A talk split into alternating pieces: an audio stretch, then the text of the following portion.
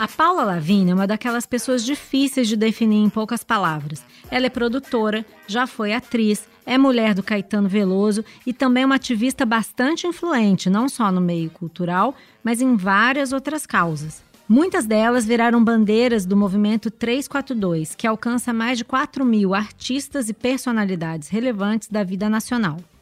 Ou seja, a Paula está em todas. Ainda assim, detesta que a tratem como líder de qualquer coisa e diz que não tem o menor jeito para cargo político. Mas é como eu digo aqui no programa: poder não é cargo, é influência. E no caso da Paula, isso sobra. Pelas suas bandeiras, ela fala com executivos, diplomatas daqui do exterior, senadores, deputados e até com líderes do governo Bolsonaro.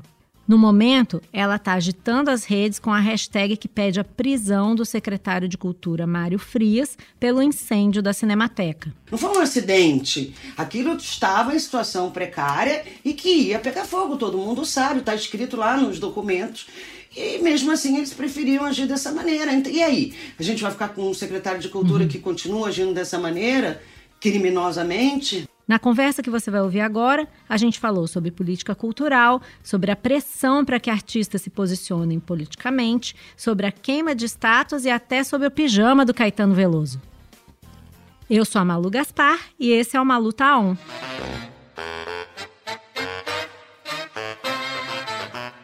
Paula, tudo bem? Você tá on? Tô on, Malu, e você? Tá on? Estamos todas on. Muito on. Estamos on, melhor do que tá off. Vamos lá. Não é sempre. Então, justamente porque nós estamos muito on, eu resolvi te convidar para o programa no momento em que eu vi a Cinemateca queimando e pensei, cara, por que o governo Bolsonaro é tão impenetrável? Para valores culturais. É, pode parecer uma pergunta meio aleatória, mas é o seguinte: na história, a gente já viu muitos governos de direita que não só tinham algum apreço pela cultura, como também usavam essa uma parte, pelo menos, da produção cultural a seu favor. E não só isso, no governo Bolsonaro, por mais que pareça estranho, existem artistas que apoiam o governo. Então eu queria saber, na sua opinião, de onde você acha que vem esse desprezo pela cultura em geral? Malu, vamos por partes. Primeiro, não é um desprezo. Primeiro, não é impenetrável, é uma perseguição, é o contrário. O Bolsonaro foi eleito com essa onda de ódio e isso é uma metodologia que a gente já conhece. Não sou eu, ah, a Paula Lavigne revelou né, no podcast com a Malu. É, é não é, você vai na Netflix, você liga, tem pelo menos 10 documentários né, falando de Cambridge Analytica, de Steve Bannon, de toda essa metodologia né, do ódio. E da famosa milícia digital que a gente sabe que está operando ainda.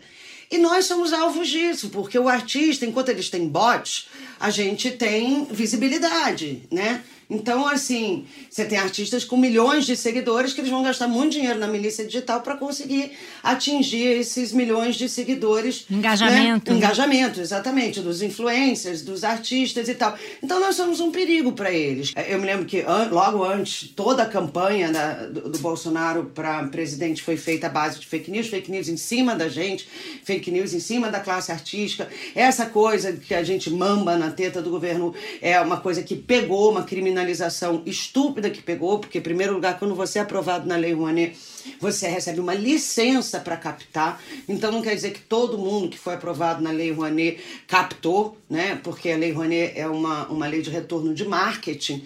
Então, isso era também uma das nossas críticas do setor, né? Que era uma lei que funciona muito para quem está no mercado. É, nós, na verdade, Caetano nunca usou Lei Rouanet, já foi contratado por Lei Rouanet para fazer outras coisas, mas a minha produtora de pegar lá e produzir, não. Quer dizer, privilegia quem tem já entrada no mercado e não favorece os pequenos. E não favorece, exatamente.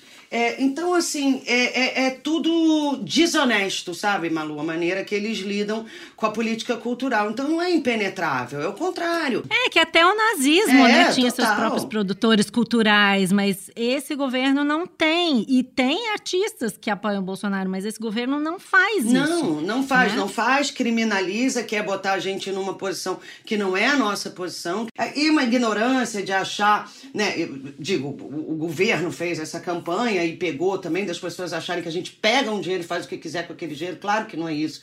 O dinheiro é para a produção, é para pagar as pessoas, para pagar a produção no que você precisar é, usar o dinheiro, não é um dinheiro que você bota no bolso. Agora, que tem gente desonesta, tem gente desonesta tudo que é área, né, Malu? Aí não, não dá pra gente se responsabilizar claro. por isso. Mas vim dizer que é um mecanismo de roubo da área cultural, isso é muita. De guerra cultural. É, é muita também, desonestidade, né? entendeu? Mas é assim que eles operam, né? Eles operam na loucura. Nessa confusão, nessa perseguição, ao meu ver, extrapolaram e virou uma coisa criminosa, a ponto da Cinemateca pegar fogo. 24 horas depois do incêndio, o governo federal ainda não informou quais itens foram destruídos pelo fogo e nem o que estava guardado lá dentro. Ex-funcionários dizem que havia toneladas de documentos, roteiros, cópias de filmes e equipamentos cinematográficos antigos. Então, eu acho que o patrimônio é, tem direito, né? É, de ser patrimônio e tem direito de ser cuidado, tá lá, tá na é de todos, é de todos, está na Constituição, acesso à cultura. Então eu acho que realmente a coisa é, extrapolou e vai continuar sendo assim. Se a gente não, não a gente tá, a gente grita, a gente faz. Vocês têm uma campanha, a né, gente tem muitas, a gente tem muitas campanhas. Contra o secretário de Cultura. Pois é, a gente tem muitas campanhas, mas fica parecendo que a gente, né, ah, fica todo mundo falando contra. Não é, o Ministério Público Federal foi lá, avisou avisou que aquilo ia pegar fogo, não foi uma coisa, não foi um acidente. Aquilo estava em situação precária e que ia pegar fogo, todo mundo sabe, está escrito lá nos documentos. E mesmo assim eles preferiam agir dessa maneira. E aí? A gente vai ficar com um secretário de cultura uhum. que continua agindo dessa maneira? Criminosamente. Mas não há nenhuma reação, né, assim, de um meio político e outras entidades que possam ter alguma influência sobre isso em relação ao Mário Frias. Não, não, não te dá, às vezes, a sensação de estar tá gritando, meio pregando no deserto? Não, total, total, porque o Bolsonaro quer isso, é que nem o Salles. Você tira o Salles, vai entrar outro que é a favor do desmatamento, não tem jeito. Né? O Mário Frias é apenas ali um boneco do Bolsonaro, tá fazendo ali o que o Bolsonaro manda, sim, com certeza. Saindo o Mário Frias, vai entrar outro que vai fazer, vai estar tá alinhado com a política cultural, que é destruir a cultura com o governo, com certeza. Por isso que eu acho que a gente tem que combater a Bolsonaro. Tem que estar todo mundo unido contra o Bolsonaro, seja de direita, seja de esquerda. Então, e você falou em gestão, você estava falando da Cinemateca e eu estava aqui me lembrando de que antes do Frias veio era a Regina Duarte que saiu como secretária para assumir a Cinemateca, né? E se você for pensar, você teve três secretários de cultura, pelo menos, é, vários outros, mas principais ali o, o Alvim a Regina e o Frias. Você vê que teve alguma evolução de um para outro no sentido de mudanças que foram agravando a situação? Você consegue ver essa diferença ou é tudo? Não, não, acho que é tudo a mesma a coisa. Mesma... A Regina, eu tenho um carinho uhum. enorme por ela, que a gente trabalhou junto, eu era muito nova e ela sempre foi muito legal comigo. Eu realmente até agora minha, eu não consegui entender é, como ela pode ter se enganado, né, achando que o Bolsonaro estava. Você chegou a falar com ela? Não, não cheguei a falar com ela há muitos anos que eu não falo com a Regina, mas para mim é um assunto difícil, assim, porque eu gosto muito dela, admiro ela como, né, como brasileira, também como uma grande atriz que fez a história da televisão brasileira. Eu não sei como é que ela pode ter se enganado, ou, enfim, o que, que ela achou de que está próxima ali do governo Bolsonaro, ela poderia colaborar com alguma coisa caipirinha de maracujá, chimarrão, culto, missa das dez, desafio repentista, hum, forró, o forró. E aquele pum produzido com talco espirrando do traseiro do palhaço e fazendo a risadaria feliz da criançada. Você falou um ponto que de vez em quando eu penso, e você que conhece bem esse meio talvez possa me explicar. O que faz determinados artistas acharem que é bom ou bajularem o presidente? Você tem diálogo com artistas que consideram o Bolsonaro um bom presidente? Eu não tenho um amigo de classe bolsominion, não, Malu, desculpa. não tenho mesmo. Nem no zap. Nem no zap. nem grupo de nem zap. zap. Nem frequenta minha. Bom, hoje em dia na pandemia ninguém frequenta ninguém, mas enfim, não tenho não. Não tenho não, nem bato boca com ninguém, não entendo. Eu, eu espero que eles realmente, entendeu, caiam a ficha porque eu realmente não, não sei lidar com isso. Não sei. Não entendo como é que um artista pode ser, enfim, apoiar o governo Bolsonaro.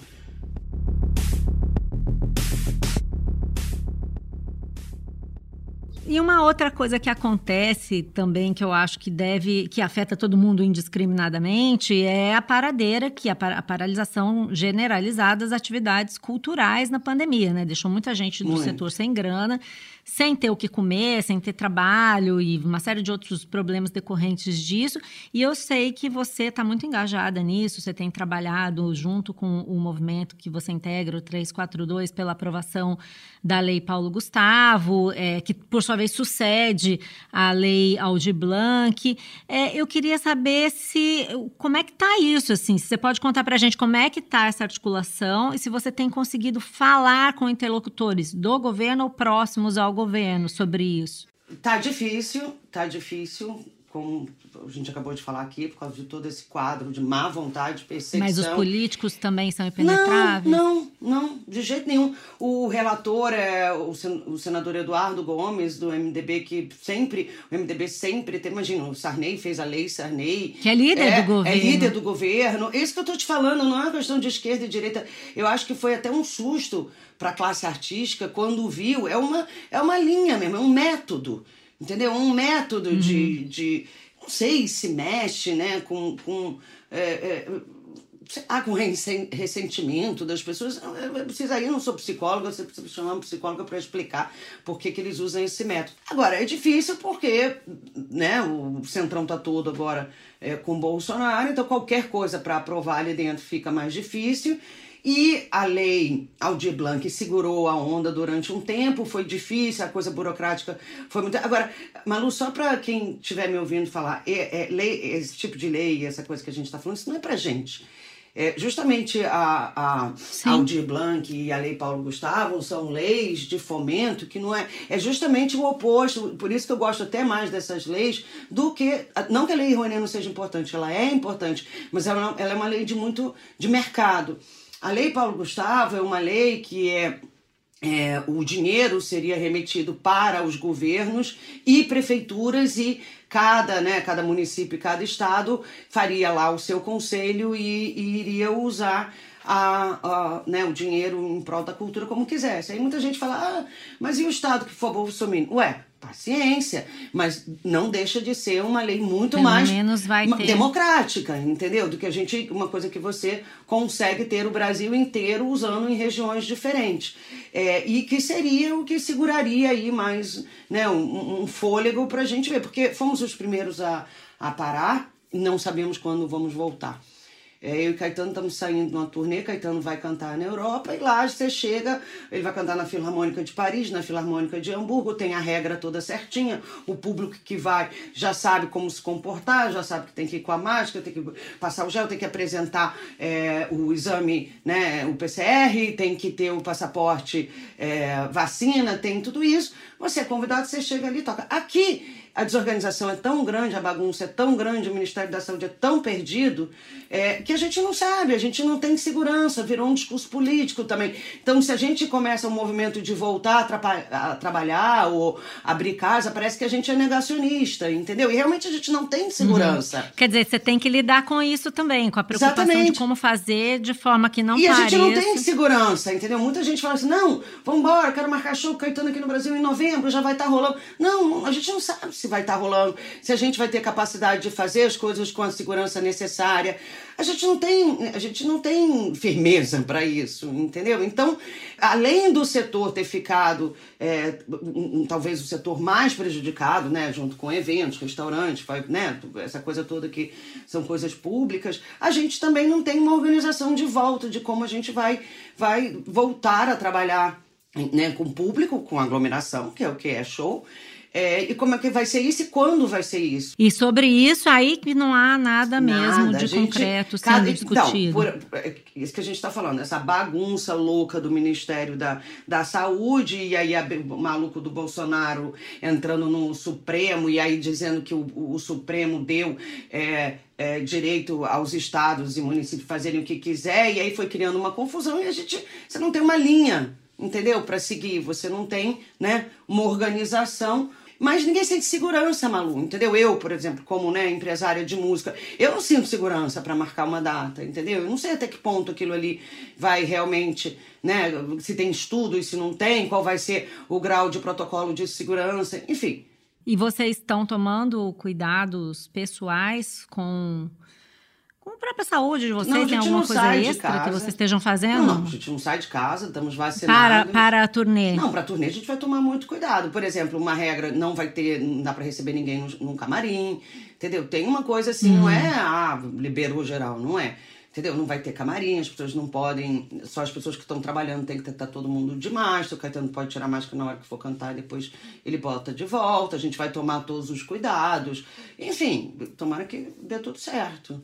Mas vamos. Quer dizer, vocês podem porque vocês vão para fora do Brasil, mas ainda hoje, assim, um artista que queira fazer um show aqui, ele tem que se sujeitar a uma falta de regras ou.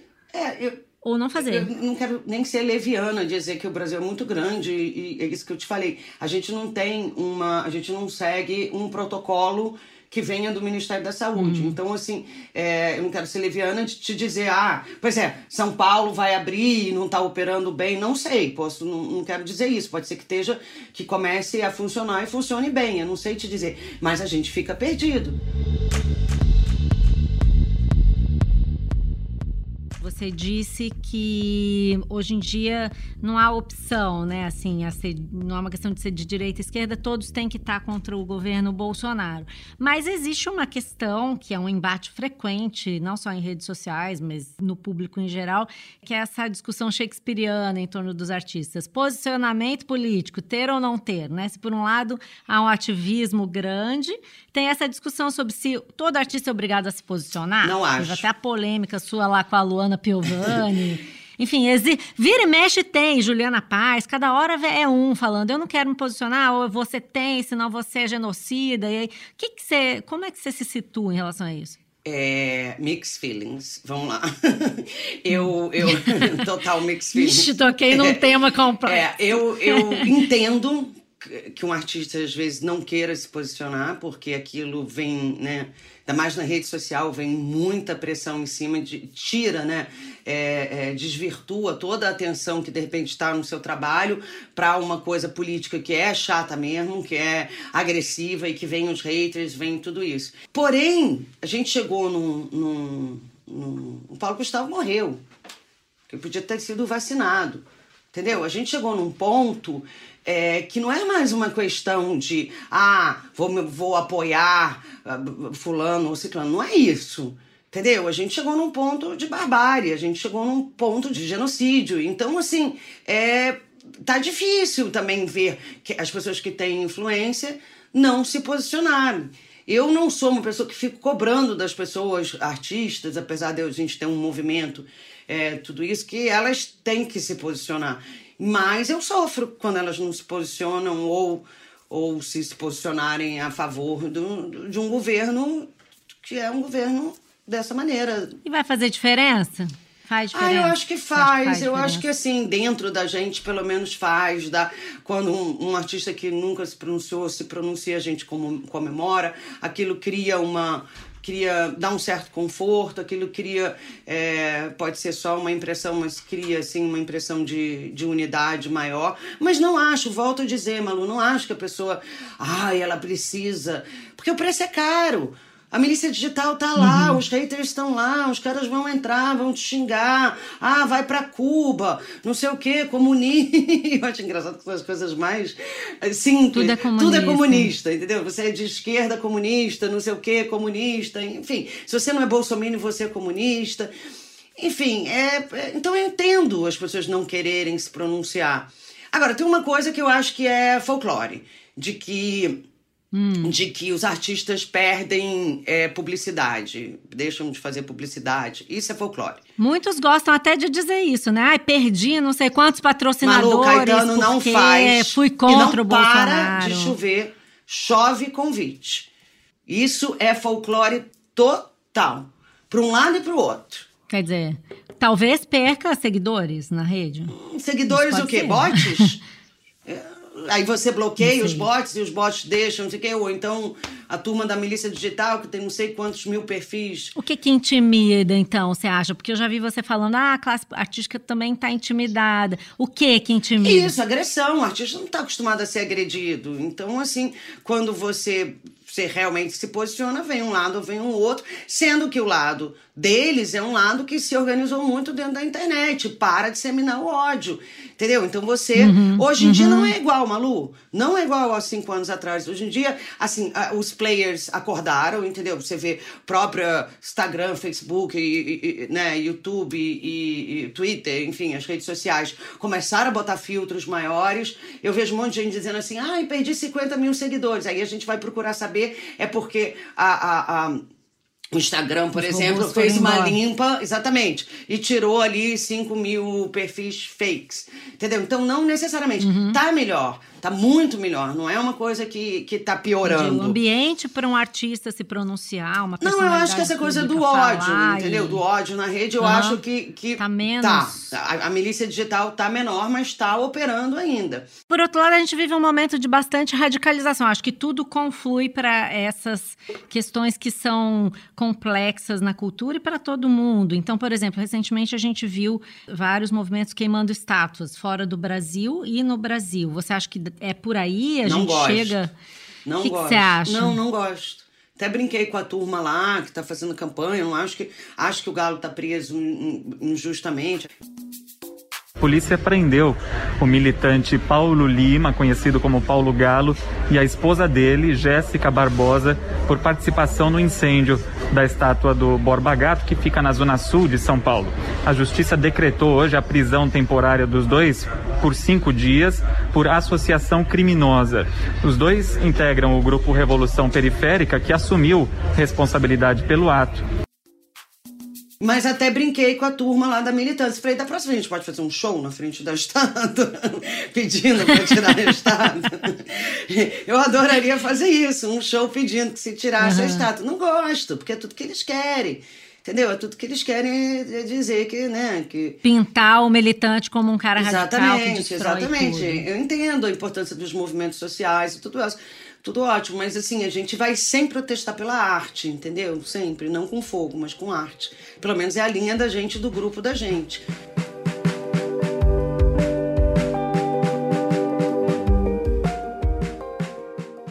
Outra causa em que você já se envolveu, que já deu bastante polêmica, é a questão das biografias, né? Você falou aí do Procure Saber, é, que li, você liderou e o grupo, o Procure Saber era isso, né? Um movimento contra a publicação de biografias não autorizadas.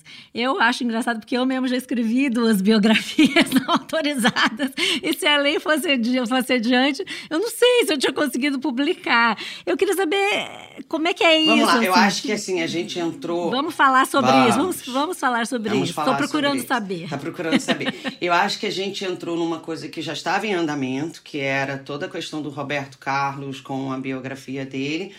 E era uma coisa de um lobby muito pesado, Malu, das editoras e tudo isso.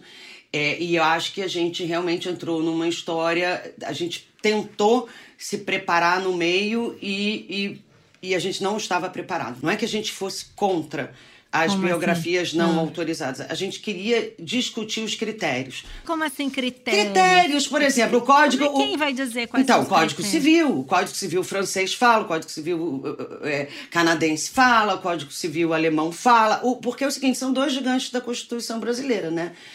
a liberdade de expressão versus Sim. o direito à privacidade. Então, o que é a sua privacidade? Até que ponto você tem essa privacidade? O que é que a gente pode escrever sobre uma biografia? E, e aí a gente começou a ter contato com vários casos, uns até que eu não sinto porque, porque são exemplos de pessoas que não ficaram mal de ter sua, né, sua vida ali exposta. E qual é o limite disso? Eu me lembro que teve uma biografia. Você acha que o Código Civil não dá conta disso? A calúnia, a difamação, a agressão? Não, daria, daria, daria, mas eu acho que assim, foi tão mal discutido, nada discutido, virou uma guerra, que nem os editores estão felizes agora. Ninguém sabe. Porque é, na hora de votar, todos os juízes do Supremo pesaram a mão também no direito à privacidade e agora você não sabe aonde acaba o limite de um e onde começa o limite do outro. Entendeu? Da liberdade de expressão e da, e da privacidade. A gente não sabe. Então você não ficou satisfeita com o resultado? Não, você teria não, feito diferente? Eu, eu, eu, eu teria feito diferente. Todas as nossas propostas eram de se discutir esses critérios, o que, que é que a gente. Entendeu? Até que ponto você vai num, num, num caminho, até que ponto você vai no outro. É, os Estados Unidos. Os Estados Unidos ele é, ele é super punitivo e compensatório. O que, que é isso? Você falou lá uma mentira, você vai ser processado, você vai ter que pagar uma grana. Ele, aí ele vem com a compensação. Aí você vai ter que indenizar. Então o que, que acontece na minha, minha biografia nos Estados Unidos? Começa aquela biografia, os advogados todos se unem, fazem um business daquilo, e aí sai com, a, com uma, uma tarja, você sabe disso, dizendo que aquilo é uma biografia não autorizada, ou seja, não sei o que, não sei o que. Eles arrumaram uma maneira de fazer. Eu, eu achava que a gente podia ter arrumado uma maneira de fazer que fosse bom para todo mundo. Que, só que, assim, é, as editoras e os biógrafos. É porque sempre descamba para a coisa da censura. Pois é, mas aí você, vê, o mundo passou, foi até castigo, porque aí veio o quê? Veio o Bolsonaro, veio essa era infernal é, agora. Que eu pensei, deve estar tá pensando: caramba, eu fui lá com o movimento das biografias e agora vem o Bolsonaro. Pois é. E eu que sou, que fui, fui tido como, como censora, tô aqui né, defendendo a liberdade de expressão que a direita também se apropriou. Né? É muito louco isso. É, a direita que eu digo eles, né? Eles se apropriaram dessa história de liberdade de expressão. Eles acham que tudo bem fazer um, um vídeo com revólver dizendo, né? Vamos matar, vamos isso, ou o outro lá deputado falando contra é, o Supremo, eles acham que isso é liberdade de expressão. Então, todos esses, esses direitos fundamentais da Constituição estão é, em voga e a gente não está conseguindo. Mesma coisa se você for ver o Google, o que, que o Google deve, né, Google barra YouTube, o que, que deve se tirar, o que, que não deve se dar takedown, o que, que não deve se dar. E aí, qual é o critério disso? Uhum. Mas você teve um caso bastante prático na sua vida, né? Que foi a história do, das ações que vocês moveram contra as pessoas que fizeram campanha contra o Caetano, naquela história do Caetano pedófilo, inclusive o Olavo de Carvalho. Condenado, condenado, é. Condenado, condenado. a pagar dois, quase 3 milhões é. de reais. Pagou já? Não. não. Parênteses. Não, claro que não. Não, né? Acho que... Não paga nem a conta do hospital. Pois é. Acho muito difícil a gente, a gente receber esse dinheiro, mas enfim. É... Mas você não acha que isso, essa, essa sua experiência, ela deu um sinal de que dá para resolver isso com a lei que tem? Qual foi a sua avaliação dessa experiência? Que dá, dá, mas eu acho que continuamos não ter critérios. Por exemplo, Código Civil francês. É, o Chirac, por exemplo, teve uma biografia dele que foi recolhida porque dava muito detalhes do câncer dele. Entendi. Eu não sei te dizer. Entendeu? Mesmo na época a gente falava assim, vamos conversar sobre detalhes, sobre o que, que é a privacidade, o que, que não é. Tem uma biografia conhecida que diz que o irmão se matou, se enforcou, os filhos dessa pessoa que se enforcou não sabiam, entendeu? E aí não era nem um cara biografado, era o irmão. Entendeu? Quais são esses uhum. limites, Malu? Eu também não sei te dizer. Não é que a gente estava falando não sei, assim. Eu tenho a impressão de que o jornalismo dá conta, assim, todas as leis. E, claro, se você tiver uma obra antiética, Pode ser, mas eu, eu, eu, o que, que aconteceu? Era, era um assunto super legal de se conversar. Mas o fato é que inibiu. Inibiu a, as biografias. Não foi uma coisa que aumentou. Diminuiu. Uhum. Aí agora todo mundo volta e fala. Talvez ah, tenha levado a uma discussão sobre a responsabilização, que de fato é uma coisa que você precisa. Você não vai escrever nada. Sim, mas uma editora também fica muito mais difícil para uma editora ter um projeto de uma biografia e ir lá investir naquilo sem ter segurança. E ela também, para ter segurança, ela precisa ter regras. Sem regras, ela não, ela não uhum. sabe como lidar. É, o que não necessariamente é bom, né? Porque talvez algumas biografias é, são super relevantes. Não, não, é. eu não sou a favor de biografia chapa, chapa branca, Malu, entenda bem. Eu sou a favor da gente. Se a gente vai tirar, é, suprimir um pedaço do texto que está ali, é, o, o, quais são os critérios que vão ficar, né? Não teve. A gente uhum. não conversou essa medida né? Tá escrito lá, tudo bem, você pode fazer uma biografia, porém, você tem que respeitar a privacidade, a privacidade da pessoa. E aí? O que, que é privacidade hoje em dia? É, era o que a gente queria na época era ter discutido essas coisas, porque estava vindo toda a coisa do digital, estava vindo tudo isso. E de repente a gente foi colocado de um lado como se a gente fosse contra é, é, os editores e contra as biografias e tudo isso. Caetano não, porque o Caetano sempre foi perante os colegas dele com uma posição diferente. Ele não concordava com você completamente? Não, não. Nesse não, caso, nem comigo, nem com tinham... ninguém. Nem com o Roberto, nem com o Chico, nem com o Gil. Nem... Rachou o movimento. Não, ele rachou era com, não, ele era com... o Caetano é o Caetano, né, cara? Hum. Ele vai e, e fala o que ele pensa. Ele tinha coluna no Globo, sempre deixou claro que para ele tudo bem. Mas o Caetano, ele tem esse temperamento. Vocês não falavam sobre isso em falava, casa? Assim, falava, e eu tinha ah, todos os meus argumentos e ele também respeitava. Só que o Caetano, ele tem um temperamento, ele é leonino, ele não tem problema que falem dele, é isso. Se também falar errado, ele também vai lá, vai meter um processo. Entendeu? Se você cometer um crime, chamar um cara de pedófilo, Caetano não é um pedófilo.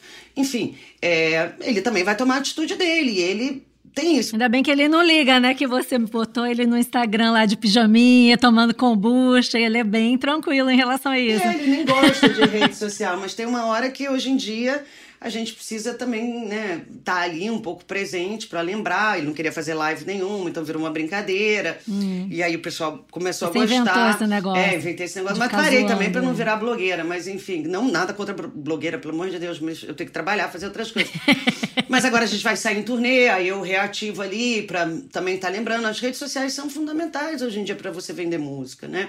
É onde você tem ali o link uhum. do Spotify, da Apple Music, daquilo tudo. Então não dá para você também ignorar aquilo totalmente, achar que aquilo não faz parte da e vida. E você parou de fazer filmes porque assim, eu tenho ouvido muito de produtores que essa pandemia, se por um lado teve todo essa, esse efeito ruim para a cultura, teve também uma, uma coisa de buscar mais conteúdo para o streaming. Não, aí mudou, né? Mudou buscando muito novos o perfil, projetos. É, mudou muito sim, o perfil. Não é mais de, cinema. É, não é, é mais streaming. cinema e é muito assim, é, você trabalha é, para o player, né? Para o streaming. Então uhum. não tem tanto essa coisa Isso, autoral. Não vale a pena. É, não vale a pena. Você fica ali, é quase um enlatado ali. Então a Netflix vai te dar tanto por capítulo, você vai abrir uma produtora, tudo menos autoral, é tudo menos Entendeu? E tem ali um padrão. E, e... você não acha que vale a pena, não. então, você, produtor? Porque você fez filmes de grande sucesso, né? Você não, eu fiz, eu fiz filmes de grande sucesso, coisas... mas sempre em parceria com os diretores. Você vê hoje uma série que você gostou aí, me fala o nome do diretor, você não sabe. Né? Você tem o que a gente chama hoje de é. showrunner, né? Que é o cara que, que, que monta, né? Que tem a ideia e que vai à frente daquilo. Pode ser que se eu tiver uma ideia legal, acho que vale a pena, eu volte a produzir. Mas eu tô tão envolvida com essa coisa da militância, do, de estar tá ali, de estar tá defendendo né, a classe artística, as coisas, o meio ambiente está muito difícil, mas muito difícil.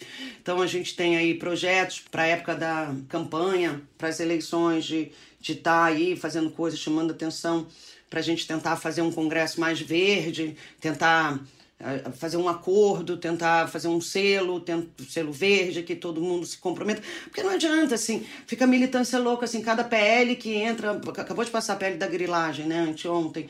Aí todo mundo se ligando, vamos uhum. lá, tuitar. A Toleira não tá nem aí, você pode fazer o Twitter que você quiser, entendeu? O cara tem os compromissos dele lá, as emendas dele lá. o cara vai parar pra ver, entendeu? Caetano, Maria Gadu. É, o PL da. Não, não, não vai, vai, entendeu? Então vai. eu acho que Vem aí, né, um ano de eleição, então é um ano que a gente vai ter que se organizar para a gente ver em quem a gente vai votar, para pelo menos ter ali um mínimo, então. né, de, de, de uma bancada que senão a gente vai estar, tá, ó, sem ar.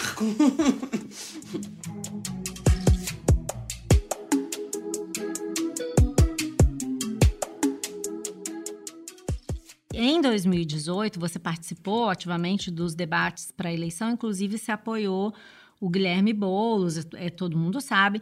E você chegou a insistir, inclusive, que a Sônia Guajajara tinha que ser, a, que foi a vice, tinha que ser, tinha que é. ser a, a, a, cabeça de chapa. É porque você achava que deveria haver uma maior renovação, não é isso? E ela é mulher. E nós estamos indo. Enfim, e é mulher e tal. E nós estamos indo para 2022 com uma eleição super polarizada que tem tudo menos renovação. Lula e Bolsonaro são políticos conhecidos do brasileiro há décadas. Lula já foi presidente duas vezes, Bolsonaro, a gente acabou de falar muito sobre ele.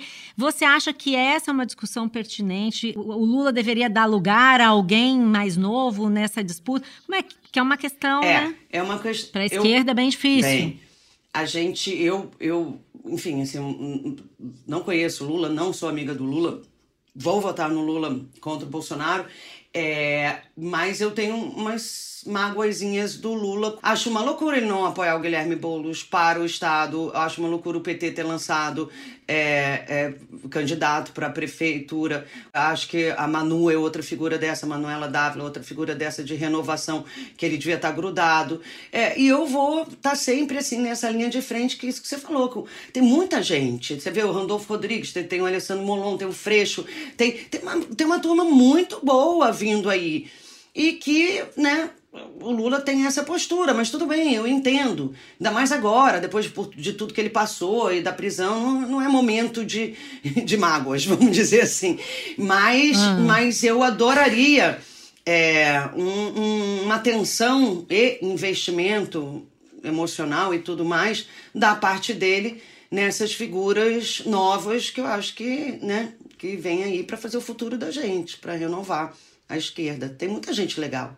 Eu não acredito em terceira via, se é isso que você está querendo saber. Não, é, eu não, nem eu, eu já entendi que mesmo que tenha terceira via, você não votará nessa terceira via, né? Não. A... Embora eu saiba que você tem vários amigos aí nesse ambiente da terceira via, você também está bem, eu sou uma tem, pessoa bem relacionada. Eu, eu, eu, eu, converso com todo mundo, não é porque, entendeu? Eu, eu sou de esquerda, ou sou isso, sou aquilo, que eu não vou conversar com outro e saber de tudo isso. Agora, se tiver uma terceira via legal, bacana, e que tenha condições de derrotar o Bolsonaro, pode ser. Mas eu não vejo isso. Eu não vejo. Eu vejo isso que você falou, uma, uma eleição bem polarizada. Eu acho que não dá tempo, eu acho que a gente não tem tempo para construir uma. E você tem esperança, otimismo? Como é que é a sua visão de futuro? Futuro é muito longe. Isso, é. Futuro é uma coisa muito 2020. longe. Mas eu acho que a gente tem que todo mundo se unir e parar de. de entendeu? Esse homem não, ele não governa, gente. Ele não governa.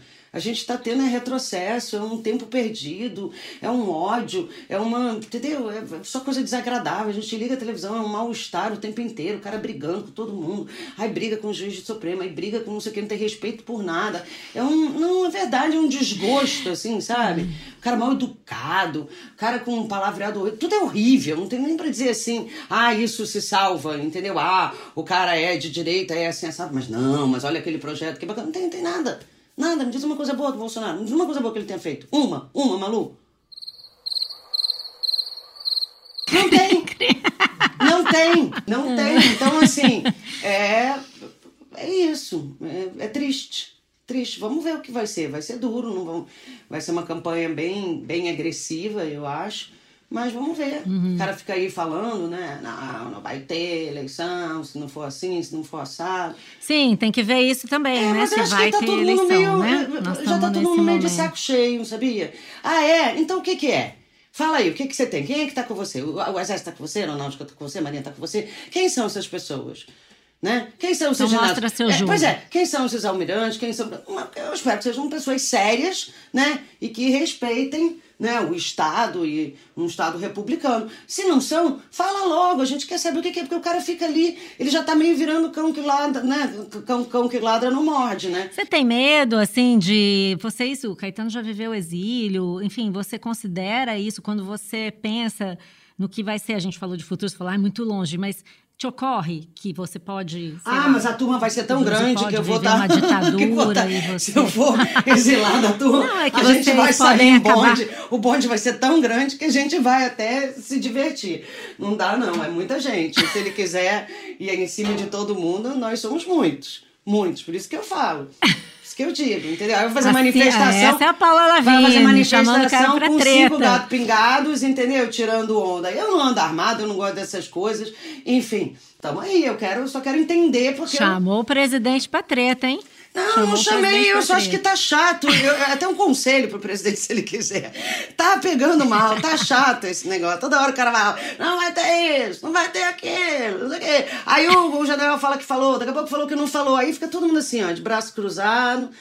E aí, qual é desse cara? Eu não sei te dizer, ele fala isso baseado tá perdido no, no personagem. Perdido, tá perdido no, personagem, no, timing, entendeu? Perdido em tudo, sabe? Ele só quer irritar as pessoas. Parece que ele. É, sabe aquela criança mimada que fica feliz quando irrita a mãe?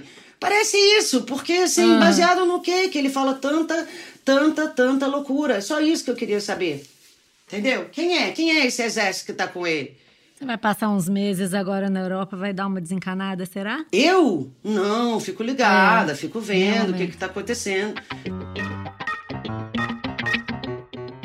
Paula, te agradeço demais. Eu sei que você tomou um tempo aí nas suas é, eu não, preparativas eu, Malu, eu não sou muito de ficar falando, porque eu acho até por eu é, fazer essa coisa do, do movimento que a gente tem e tudo mais, eu não fico falando muito, porque senão fica, fica muito parecendo assim que eu faço isso porque eu quero é. aparecer, entendeu? E, e não é.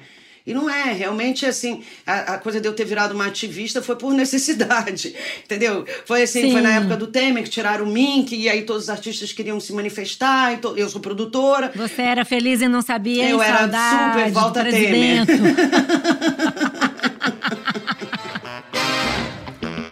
Tá bom, querida. Obrigada. Obrigada boa você, viagem. Malu. Obrigada por ter participado do programa. Obrigada um a você. Beijo, beijo. beijo. Esse foi uma Luta On. Esse episódio teve a direção de Luciana Malini, edição do Vitor Carvalho, captação de áudio do Maurício Belli, produção de Johan Heller e Mariana Carneiro e desenvolvimento da Ampere Podcasts. Eu sou a Malu Gaspar e encontro você no próximo episódio.